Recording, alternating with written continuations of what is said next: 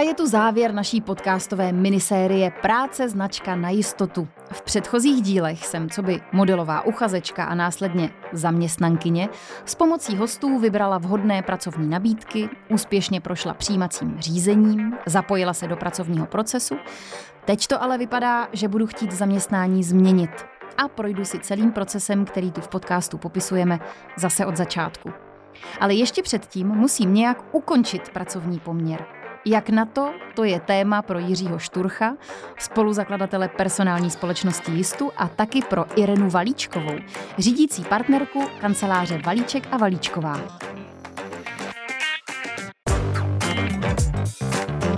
Práce značka na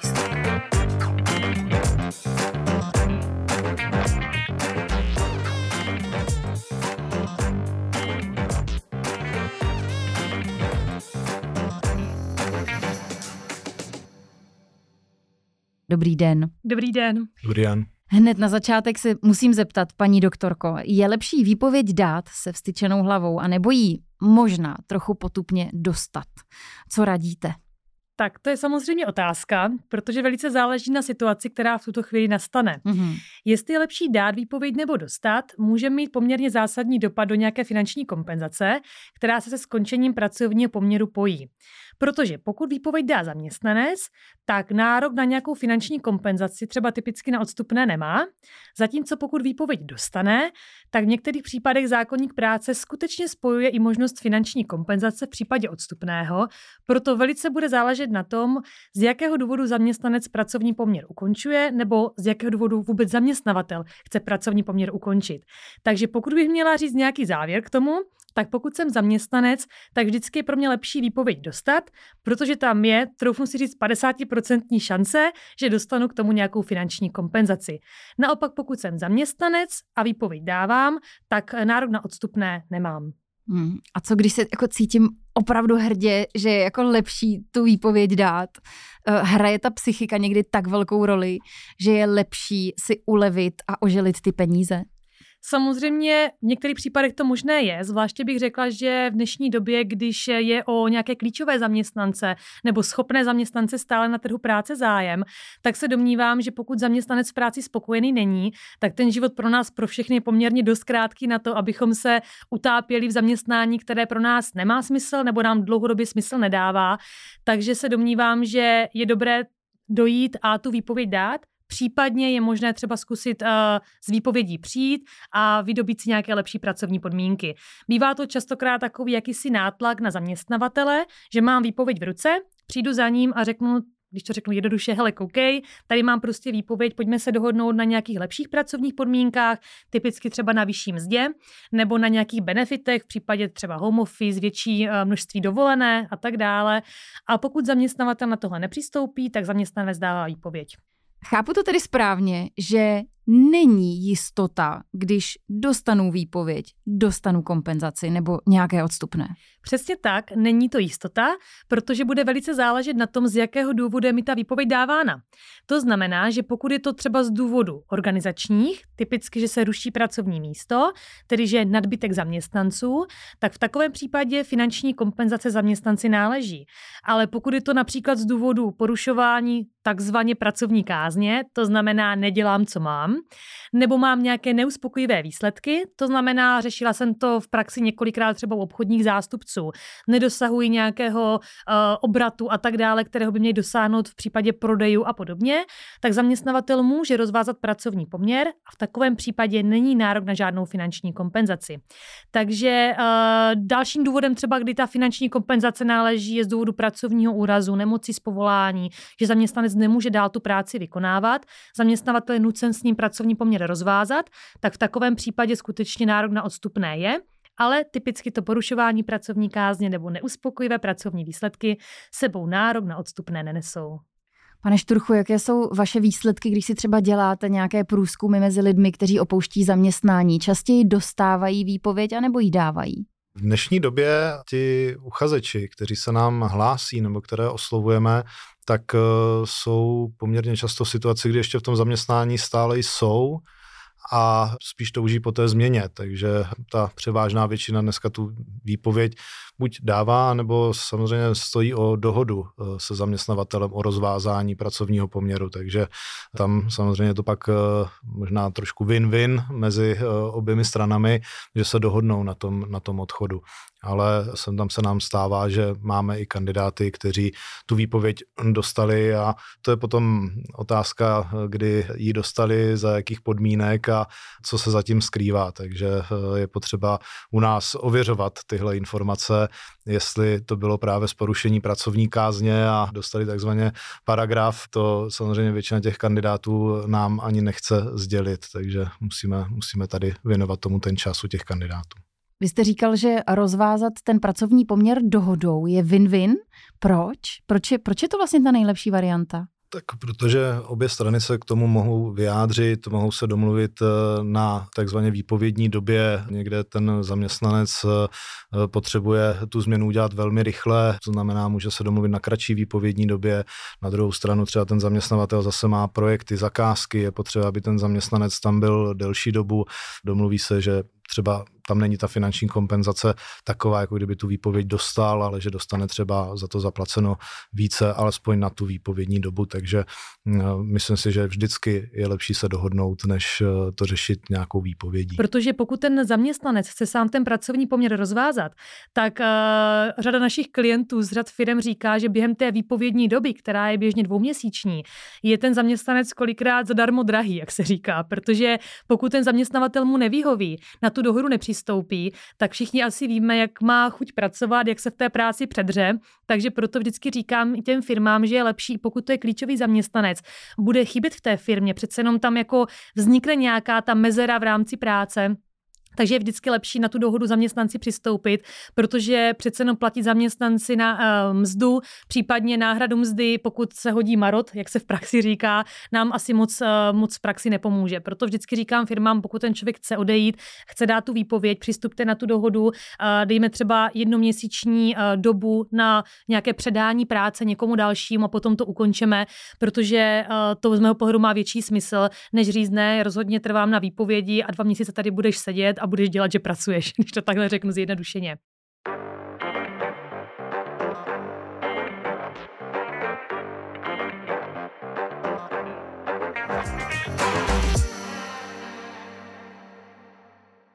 Když je zaměstnavatel eh, v situaci, kdy musí propouštět a musí tedy eh, s někým rozvázat ten pracovní poměr a potom vyplácet nějaké to odstupné, eh, kolik to většinou tak bývá, nebo co říká zákon? Tak zákon vlastně stanoví ty podmínky na výplatu odstupného v závislosti na délce trvání pracovního poměru. To znamená, je to odstupňované podle toho, jak dlouho ten pracovní poměr trvá. Může to být jednonásobek, dvojnásobek nebo až trojnásobek podle délky trvání pracovního poměru u toho zaměstnavatele. To znamená, je to minimálně jednonásobek, maximálně potom trojnásobek, s tím, že zaměstnavatel může dát i větší odstupné, což v praxi právě bývá často v případě té dohody, kdy zaměstnavatele, pokud zaměstnanec přistoupí na rozvázání pracovního poměru, poměru dohodou, tak dávají vyšší odstupné, protože je to taková motivace toho zaměstnance k podpisu té dohody.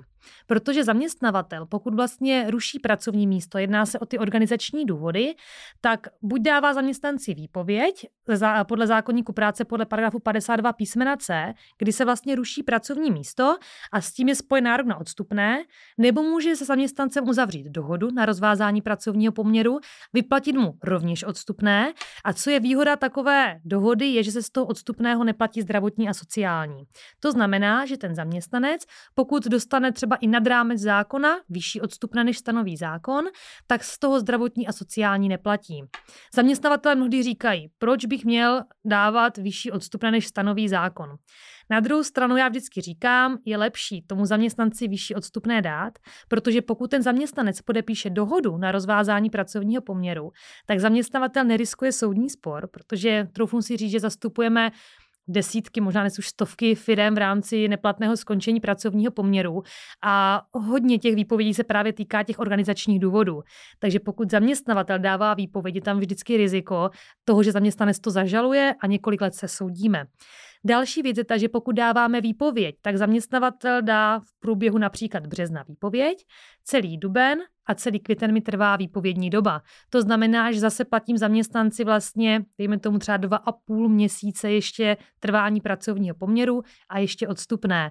A vždycky si právě říkám, že lepší opravdu dát tu dohodu s nějakým vyšším odstupným, ukončit to třeba za měsíc, aby ten zaměstnanec už si našel práci někde jinde a nebyl v té práci, jak se říká, takový jako zbytečný, prostě, že dělá, že dělá, jak říkáme, jednoduše.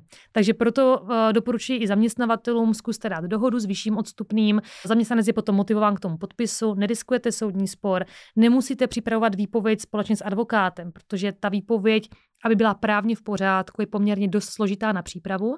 To znamená, ušetříte náklady na právní zastoupení a hlavně stejně byste platili minimálně dva měsíce výpovědní doby, minimálně, plus ještě to odstupné navíc k tomu.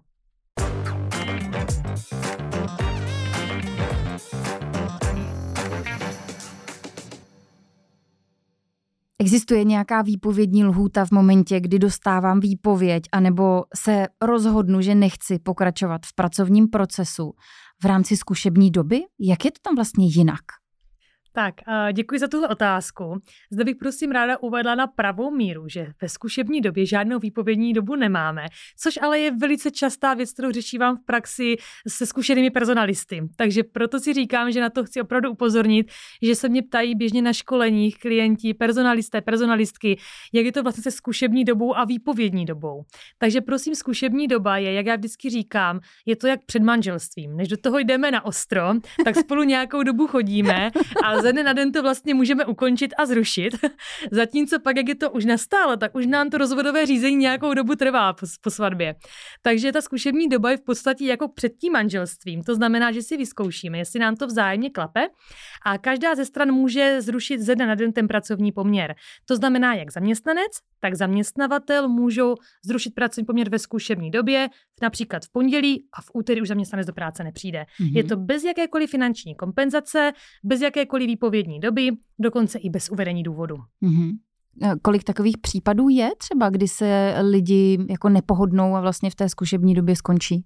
Hodně je to opravdu to, že vlastně ta zkušební doba uh, je od toho, aby si ty strany vyzkoušely, jestli ten zaměstnanec uvedl v podstatě i pravdivé informace v životopise, protože životopis snese vše, všude byl, všechno zná, ale praxe pak může být jiná. To stejné zaměstnavatel naslibuje mladý, dynamicky rozvíjející se tým a hromadu team buildingových akcí a ve výsledku je to maximální pracovní cesta na poštu. takže takže uh, proto vždycky říkám, že právě to od toho, že ty strany se navzájem trošku oťukají a poznají. A mnohdy řešíme právě zrušení pracovně poměru ve zkušební době. Nebývá z toho uh, ale mnoho soudních sporů, protože v podstatě tím, že tam není žádná finanční kompenzace, není tam žádná výpovědní doba a nic podobného, tak uh, se to málo dostane k soudnímu jednání. Jaký je rozdíl v tom, kdy dostanu výpověď a nebo kdy ji budu dávat, když eh, pracuji na eh, jiný druh úvazku? Ať už je to třeba poloviční úvazek, anebo je to smlouva, která se týká jenom provedení práce? Tak v tomto případě je to všechno naprosto stejné jako v případě plného úvazku. A to znamená, že platí klasická dvouměsíční výpovědní doba, pokud se jedná o ty kratší úvazky, prosím. Pokud máme třeba dohodu o provedení práce nebo dohodu o pracovní činnosti, tak tam je to upraveno, takže tam máme 15-denní výpovědní dobu. To znamená, je tam kratší výpovědní doba než v případě pracovní smlouvy. V jaké situaci bych já měla kontaktovat vás jako právníky, advokáty, když se mi něco stane? Řekla bych vždy. Děkuju. Protože mě moje práce baví a my bohužel se dá říct, že z toho žijeme, ale ne, já vždycky říkám, že my právníci, advokáti spíše rádi žijeme z toho, že se předchází nějakým problémům, takže já si užívám, když dělám pro firmy nové vzorové pracovní smlouvy, směrnice a tak dále a většinou ty výpovědi jako neřešíme úplně rádi, protože přece jenom říkám, soudní spor baví dva lidi a to jsou dva advokáti, protože my z toho žijeme, soudci to přidělává práci a klienti to musí platit platit. Takže já vždycky říkám, že lepší prevence, to znamená přijít zavčasu, připravit výpověď, připravit pracovní smlouvy a tak dále, ale vždycky doporučuji, pokud vlastně firma chystá výpověď, tak je dobré pro firmu, aby se obrátila na advokáta, aby ta výpověď byla neprůstřelná, jak se říká. Naopak pro zaměstnance Tady se trošičku možná zbavují nějaké potenciální práce, ale říkám na rovinu, že zaměstnanci nemusí výpověď konzultovat s právníkem nebo s advokátem, tím, že oni nejsou vázány žádným výpovědním důvodem. To znamená, já v podstatě můžu napsat jednoduše podle nějakého vzoru, dávám výpověď a není potřeba to žádným způsobem konzultovat. Na druhou stranu, pokud ten zaměstnanec dostane výpověď, tak tady už bych nějakou tu konzultaci určitě doporučovala, protože zaměstnavatelé častokrát zkouší napasovat eh, například na zbytečnost zaměstnance, na porušování pracovní kázně, na nějaké neuspokojivé pracovní výsledky právě s tím, aby se vyhli té finanční kompenzaci, kterou zaměstnanci mají vyplácet. Nebo naopak eh, jsou to různé fingované organizační změny. Takže typicky maminka je doma na mateřské, posléze rodičovské dovolené, ozve se po třech nebo po šesti letech, pokud je doma se dvěmi dětmi, že se chce vrátit do práce. A ihle její židle je obsazená. Takže v takovém případě ten zaměstnavatel řekne, no tak máme ten nadbytečnost, tak dáváme výpověď z organizačních důvodů. Nicméně taková situace možná není, protože ta nadbytečnost neexistuje. Jí prostě někdo obsadil pracovní místo. Takže v tomto případě třeba doporučuji těm maminkám nebo tatínkům, kteří byli na rodičovské dovolené, aby se skutečně obrátili na advokáta, jestli jde o zrušení pracovní pozice nebo se jedná o fingované zrušení pracovní pozice.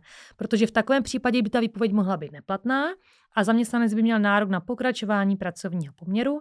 A pokud se bavíme o nějakém soudním sporu, který u nás může trvat rok, dva, ale třeba teď měsíc zpátky mi skončil po šesti letech soudní spor na neplatnost výpovědi, měli jsme úspěšné dovolání u nejvyššího soudu, takže jsou z toho statisícové, někdy i milionové náhrady mzdy pro zaměstnance. Takže proto vždycky říkám, že dobré, pokud zaměstnanec výpověď dostane, konzultovat s právníkem nebo advokátem, jestli není náhodou nárok třeba na to zákonné odstupné. Nebo případně si vůbec to není fingovaná ta, ta výpověď. To jsem se právě chtěla zeptat, když já budu potom těhotná mm-hmm. a vlastně nemůžu odejít, protože vlastně to nejde, že jo, v rámci, nebo teda já bych mohla, ale nemůžu dostat tu výpověď. Eh, stále to tak platí, že já jako těhotná nemůžu dostat výpověď. Tak zákon stanoví právě ochranu těhotných zaměstnankyň, eh, zaměstnankyň na mateřské, případně zaměstnanců a zaměstnankyň na rodičovské dovolené. Jsou tam potom u některých kategorií nějaké výjimky, které bych tady nechtěla úplně dopodrobná rozpitvávat, ale je tam skutečně ochrana té těhotné zaměstnankyně. To znamená, že častokrát ty zaměstnavatele opravdu přijmou na tu pozici někoho jiného, protože říkají, nebudeme nikomu tři roky nebo případně šest let držet pracovní místo a právě to řeší až posléze, tedy například tím, že potom chtějí rozvázat ten pracovní poměr z organizačních důvodů. Tady bych ale upozornila, že pokud se jedná právě o tu těhotnou zaměstnankyni, že maminky se častokrát domnívají, že jim zaměstnavatel musí držet místo, pokud mají pracovní poměr na dobu určitou. Ale tak to není, takže řeší vám v praxi mnohdy situace, že ty maminky se domnívají, že mají pracovní poměr třeba na dva roky uzavřený, otěhotní, jsou na mateřské a na rodičovské dovolené a že následně se vrátí do práce. Ale ten pracovní poměr končí uplynutím doby, i kdybych třeba ten den rodila, když to dám úplně do extrému. Takže v tomto případě, pokud má zaměstnankyně pracovní poměr na dobu určitou, tak ten pracovní poměr skončí bez jakékoliv finanční kompenzace a zaměstnavatel to místo nemusí držet. No a když já se tedy potom rozhodnu, že vlastně v tom kolektivu nemám co dělat, když tam nemůžu pokračovat, mm-hmm. tak eh, jakým způsobem se mám domluvit s tím původním zaměstnavatelem, že tedy po té mateřské už se tam nevrátím? Tak, pokud je to vlastně rozhodnutí té maminky, že vlastně se tam úplně vracet nechce z jakýchkoliv důvodů, tak bude záležet opravdu na zaměstnavateli, jestli bude chtít vyplatit nějakou finanční kompenzaci nebo nebude chtít vyplatit nějakou finanční kompenzaci. Protože pokud se je to rozhodnutí čistě toho rodiče, tak tam není žádný důvod pro vyplacení odstupného, takže tam bude opravdu možnost nějaké dohody s tím zaměstnavatelem, jestli tedy něco vyplatí nebo ne. Nicméně, pokud ta zaměstnankyně cítí, že už v té práci není vítána, tedy typicky, že to místo je obsazeno, že ten zaměstnavatel se úplně nemá k tomu, aby ji znovu vzal do práce, tak v takovém případě doporučuji těm zaměstnankyním, aby za tím zaměstnavatelem zašli a řekli, podívejte, tak já vám teď nechci komplikovat uh, tu situaci, vím, že to moje místo je obsazené, na druhou stranu vy ze zákona máte povinnost mi to místo držet a s tou předchozí zaměstnankyní jste měli sjednat pracovní poměr na dobu určitou po dobu mé mateřské a rodičovské dovolené a jí má skončit pracovní poměr, ne mě, která se vracím po rodičovské. Ale nechci vám to nějakým způsobem komplikovat, tak většinou ty zaměstnankyně nebo já jim doporučuji, aby přišli za tím zaměstnavatelem a řekli, uh, jsem ochotná vám podepsat dohodu na rozvázání pracovního poměru, ale ze zákona mi náleží minimálně trojnásobek to většinou bývá, podle té délky trvání pracovní poměru většinou to bývá ten trojnásobek. A dva měsíce by byla výpovědní doba, kterou byste mi museli vlastně kompenzovat, tak to už jsme na pěti. Tak když kývnu na šest, tak uh, budu velice hodná a laskavá, protože ještě ušetříte na přípravě výpovědí a tak dále. Takže většinou vždycky říkám těm maminkám, řekněte si, minimálně těch šest, protože zaměstnavatel by stejně tři musel platit, pokud by tam byla nějaká teda organizační změna, která tam stejně není prostě v tomto případě. A ten zaměstnavatel většinou teda rád, že už to místo má obsazeno někým jiným, uh, někým, kdo je zaběhlý a vlastně má možnost se takto jako legální cestou to dohodou zbavit té zaměstnanky, něco řeknu škaredě zbavit, ale je to prostě tak. Takže uh, podepíšou tu dohodu na rozvázání pracovního poměru s nějakou tou finanční kompenzací pro tu zaměstnankyni.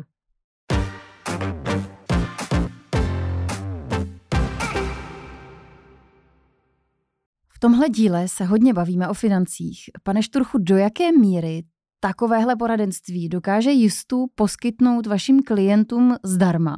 Do jaké míry je odkážete potom na vyloženě právní pomoc? Myslíte zrovna při výpovědi a při změně zaměstnání?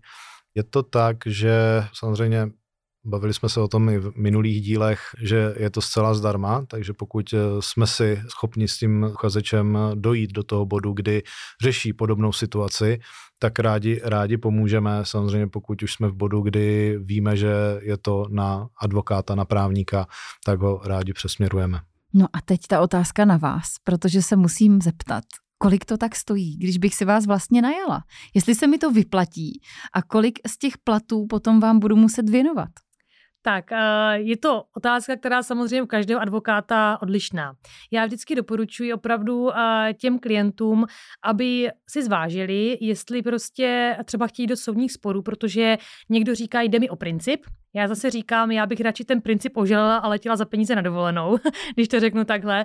Nicméně, eh, samozřejmě ta konzultace se pohybuje v advokátních kancelářích různě. My třeba naše advokátní kancelář poskytuje nějaké úvodní konzultace zdarma. Bereme to tak, že se vlastně domluváme, jestli do toho soudního sporu vůbec půjdeme nebo nepůjdeme, a jestli to má smysl nebo nemá, protože zvlášť prostě na těch zaměstnancích mi nepřipadá úplně korektní uh, začít dělat nějaká rozsáhlá stanoviska k tomu a podobně, když by to pro toho klienta prostě nemělo význam. Takže ono, musím říct, že někdy skončíme u nějaké půlhodinové konzultace, že dám zaměstnankyni nebo zaměstnanci osnovu, jak na zaměstnavatele. A následující den mi klientka nebo klient volá, paní Turko, měla jste pravdu, je to super, mám odstupné. A skončíme v podstatě půlhodinovou konzultací a někdy opravdu řešíme pěti, šestileté soudní spory, kdy většinou je tam potom různá dohoda s těmi klienty, Například teď mi, jak jsem říkala, skončil úspěšně u nejvyššího soudu dovolání, že jsme vytvořili přelomovou judikaturu k nemoci z povolání a tam jsem klientku zastupovala vyloženě zdarma, protože mi to právně zajímalo. A přišlo mi to právně zajímavé a ačkoliv nám prvostupňový odvolací soud nedali za pravdu, tak nejvyšší soud se nás zastal a vlastně vyhodnotil naše argumenty jako v souladu s právem a přiléhající, to znamená, že klientka až u toho nejvyššího soudu tu právní bitvu vyhrála, by se dalo říct, že právní bitvu opravdu slova. Uh, nicméně, kdyby to měla financovat, tak skončíme někde prostě u prvostupňového řízení a tohle je věc, která mi prostě nedává smysl. Já ráda jdu do bojů, které mají smysl a baví mě za ty klienty kopat a pak si to vezmu od protistrany ty peníze. v případě vyhrátého soudního sporu vlastně hradí uh, náklady právního zastoupení protistrana. Když někdo uh, konečně dospěje k tomu, že odejde z té firmy a třeba to má zpočátku nějaký negativní nádech, ten odchod, ve většině případů si potom jsou schopny ty obě dvě strany podat ruce a nepsat na sebe nějaké negativní posudky, třeba do toho nového zaměstnání, anebo neplivat špínu na toho bývalého zaměstnavatele, nebo tam ten negativní nádech pořád zůstává. Tak já si myslím, že to bude hodně souviset s tím, jakým způsobem dochází k rozvázání toho pracovního poměru. Pokud tam je právě ta dohoda, tak jak říkal pan Šturch, je to win-win, pokud se tedy ta dohoda podepíše, tak většinou prostě každá ze strany udělá nějaký ústupek a neriskujeme soudní spor nebo nějaké poškozování dobrého jména. Na druhou stranu, pokud ten zaměstnanec dostává výpověď, tak tam může být opravdu to negativum s tím spojené, nějaké to poškození jména, nějaké prostě psání nějakých negativních recenzí a podobně, které samozřejmě potom spolu nesou i nějaké následky pro toho zaměstnance, pokud opravdu výrobně poškozuje dobré jméno nějakými negativními recenzemi, které se třeba nezakládají na pravdě a podobně. A to už zase zabíháme do nějakého uh, buď nekalosoutěžního jednání nebo trestně právní roviny, takže je vždycky dobré se zvážit, kam co zveřejňují případně, ale uh, pokud bych třeba ještě měla zmínit ten přístup do toho zaměstnání, jak jsme před chvíličkou o tom hovořili, tak ti zaměstnavatele mnohdy právě zabraňují těm zaměstnancům přístup na pracoviště, protože zaměstnanci si chystají půdu pro případný soudní spor, vytahují si interní dokumenty, stahují si směrnice, stahují si různá rozhodnutí, protože já v případě soudních jednání vidím, že má zaměstnanec v rukou jiné dokumenty třeba, než má společnost. A je to právě o tom, že pokud ty soudy si potom vyžádají nějaké důkazy, tak uh, buďme upřímní, společnost si to může různě změnit a tak dále. Takže ti zaměstnanci si většinou stahují různé verze právě v průběhu té výpovědní doby, aby si chystali půdu pod nohama pro případné soudní řízení. A to je právě i ten důvod, proč ten zaměstnavatel někdy nechce, aby ten zaměstnanec nadále docházel do zaměstnání.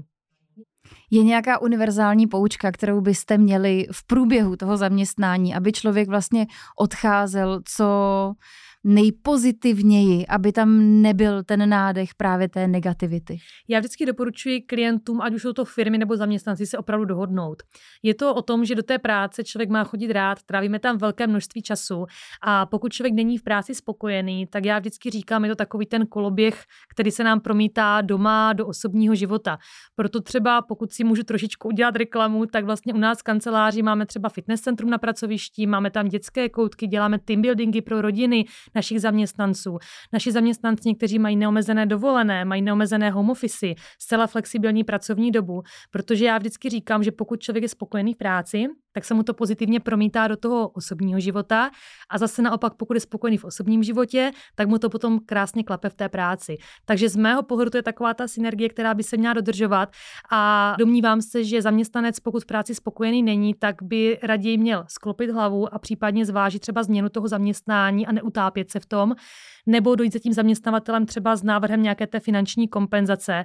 Na druhou stranu zaměstnavatel, pokud s tím zaměstnancem spokojený není, tak by navrhovala prostě podepsat dohodu na rozvázání pracovního poměru s nějakou finanční kompenzací pro toho zaměstnance, než se stresovat několik měsíců, jestli na mě zaměstnanec žalobu podá nebo nikoli.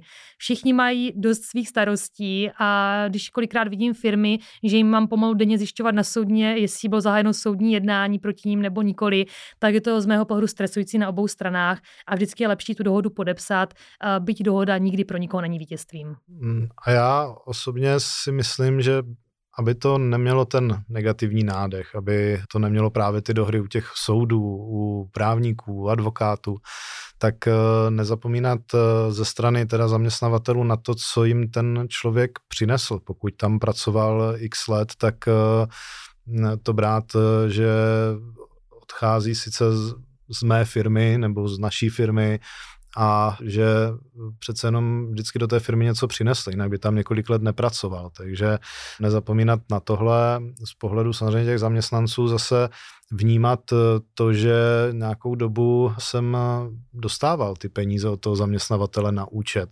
že mě vlastně živil, živil moji rodinu, a mělo by to být eh, vyvážené na obou stranách eh, a nezapomínat na nějakou vzájemnou eh, vděčnost za to, že jsme se mohli potkat a jít po společné cestě. Pokud samozřejmě tam dojdeme ke konci, ať už je to z důvodu nějakého kariérního posunu, nebo naopak z toho, že se může změnit životní situace u toho zaměstnance, a musí přerušit eh, tu práci pro stávajícího zaměstnavatele, tak eh, samozřejmě je potřeba to přijmout a zase to směřovat k té dohodě, tak aby ti vítězové byli na obou stranách. To, co pan Šturch teď řekl, je podle mě velmi důležité. Často se výpovědi bojíme, vnímáme, že tím na dobro přerušujeme vztahy a podobně. Podle psycholožky Zuzany Tomčíkové, kterou jste slyšeli v předchozí epizodě, je to ale běžné. No, lebo jednak nás hneď nemusí čakať niečo nové. Ale keď nás aj čaká, fajn, ale ja to zase akoby robíme s tou paralelou vzťahov a ja ju tu znova ako prinesiem. Ja môžem ísť zo vzťahu, v ktorom už viem, že ako končím a v ňom nechcem byť, do ďalšieho nového. Ale keď si akoby v sebe neuzavriem tú predošlú kapitolu, že sa s ňou ako nerozlúčim, aj neodsmútim, lebo ono, ten každý koniec je použijem také, že nejaká ako malá smrť. Proste my sme celková ako kultúra, ktorá o, s koncami a s ich spracovávaním mm, nie, nejde nám to úplne ľahko. Máme tendenciu to rýchlo tak akože premazať, rýchlo tak ako rozveseliť, rýchlo tak ako spláchnuť. A aj keď ako končíme uh, v práci po dlhej dobe, alebo proste v, na pozícii, na ktorej nám záležalo, nechávame tam proste kus seba ako svoje energie, času, schopností, to je kopec zážitkov, veľmi ako individuálnych, špecifických momentov, ktoré si proste budeme pamätať na celý život. A toto zrazu akoby ukončiť proste nie je jednoduché. Formálne to urobiť vieme, ale potom sa od toho ako emočne odstrihnúť chvíľočku ako trvá. A ja len chcem povedať, že ten proces by mal prebehnúť. Nemali by sme to chcieť úplne zo dňa na deň skákať 1,20 m. Podstate aj keď to bolo ako za zlých okolností, alebo proste sme vedome chceli odtiaľ vypadnúť, preženiem to tak, aj tak sme tam kúsok zo seba nechali. Či nás to vyčerpávalo, či sme sa ako snažili a bolo to, uh, bolo to proste niečo pre nás ako fajn. Je to kapitola nášho života. A, a tu úplne akoby pustiť len tak, že a nič sa nedieje, idem ďalej nie je ľahké zo dňa na deň. Jak to teda mám udělat? Mám vzít ty věci z té práce a třeba je opravdu rituálně pohřbít, spálit, nebo, nebo jak to mám teda udělat, abych se od toho odprostila, abych to v sobě uzavřela a šla s nějakým pocitem naděje dál? No, tá technika spaľovania vecí a listov sa bez srandy v terapii ako používa, ale nezakladala by som pri každej výpovedi požiare, hej? Takže by som skôr zostala v tom, že nejako rituálne si to v sebe proste ukončiť. Týmto dňom proste pre mňa táto a táto práca uh, končí, uzatvára, možno si v hlave uzavrieť, čo mi to dalo, čo som získala v rámci tej svojej profesnej skúsenosti. Toto a toto som sa naučila, tieto zručnosti a s týmto proste ako balíčkom kľudne môžem ísť ďalej do, do ďalšej pozície. My nemáme sa chcieť akože odstrihnúť v zmysle, že úplne zatvorím dvere a netýka sa ma to, lebo tá naša predošlá skúsenosť nás ovplyvňuje v novej práci. Takže my potrebujeme si akoby vybrať to dobré, čo do novej pozície si vziať chceme a to, čo nás negatívne ovplyvňovalo, nechať v tej starej práci. Do novej si to naopak už neťahať. Zeptám se, řešíme teďka s kandidáty často přechod z jednoho zaměstnání do druhého během v podstatě 24 hodin. Uh-huh. Chápu správně, že tedy máme si dát nějakou pauzu mezi těmi novými zaměstnáními? No jedna vec je, čo tvrdím ja z hľadiska toho, čo potrebuje naša psychika, druhá vec je, čo potrebuje akoby peňaženka.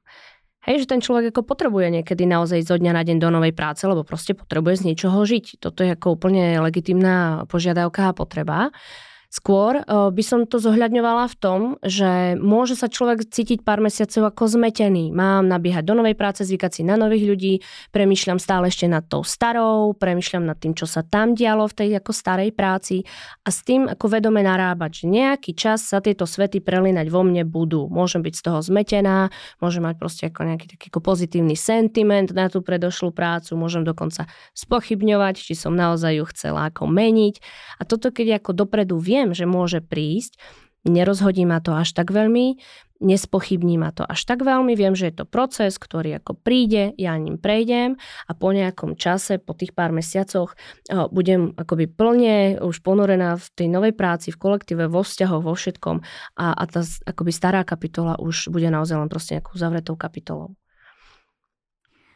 Pomůže člověku, když končí v té jedné práci, eh, když teda to vztáhnu na sebe, když dávám výpověď, eh, chci se těšit na něco nového a nemůžu se nastartovat. Pomůže mi třeba, když si opravdu třeba dám jeden den volna, čerpám třeba ještě stále dovolenou, anebo to udělám o víkendu, to je celkem jedno. Sednu si, napíšu si třeba nějaký seznam opravdu toho, co mi ta práce dala, ale zároveň si napíšu ještě nějaký další seznam toho, co bych chtěla dosáhnout. Pomůže mi tady ta vizualizace, nebo jsou to jenom takové jako, řekněme, teoretické poučky?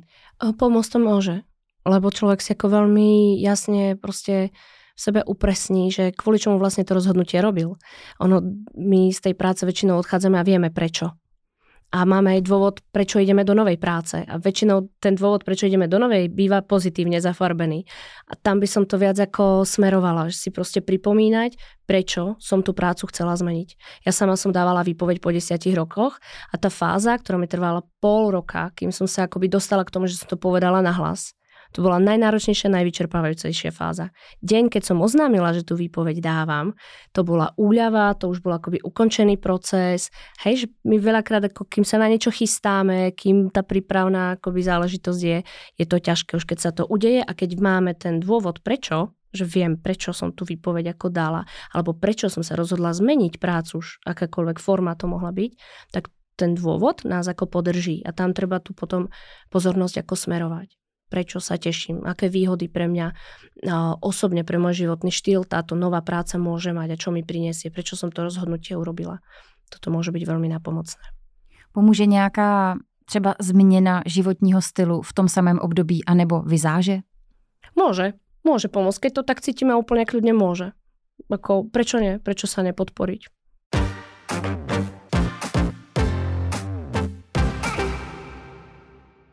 Tak doufám, že pokud zrovna třeba procházíte podobnou situací, že vám tyto rady od paní Valíčkové, ale i Zuzany Tomčíkové pomůžou ji vyřešit co nejméně bolestivě.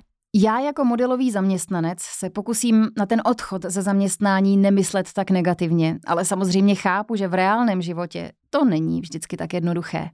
Tím se nicméně dostáváme na závěr naší podcastové minisérie. Moc krát děkujeme, že jste nás poslouchali a pevně věříme, že vám tyto rady od jistu i našich hostů k něčemu byly, nebo se jimi budete moct řídit, až jednou přijde čas změnit vaše zaměstnání.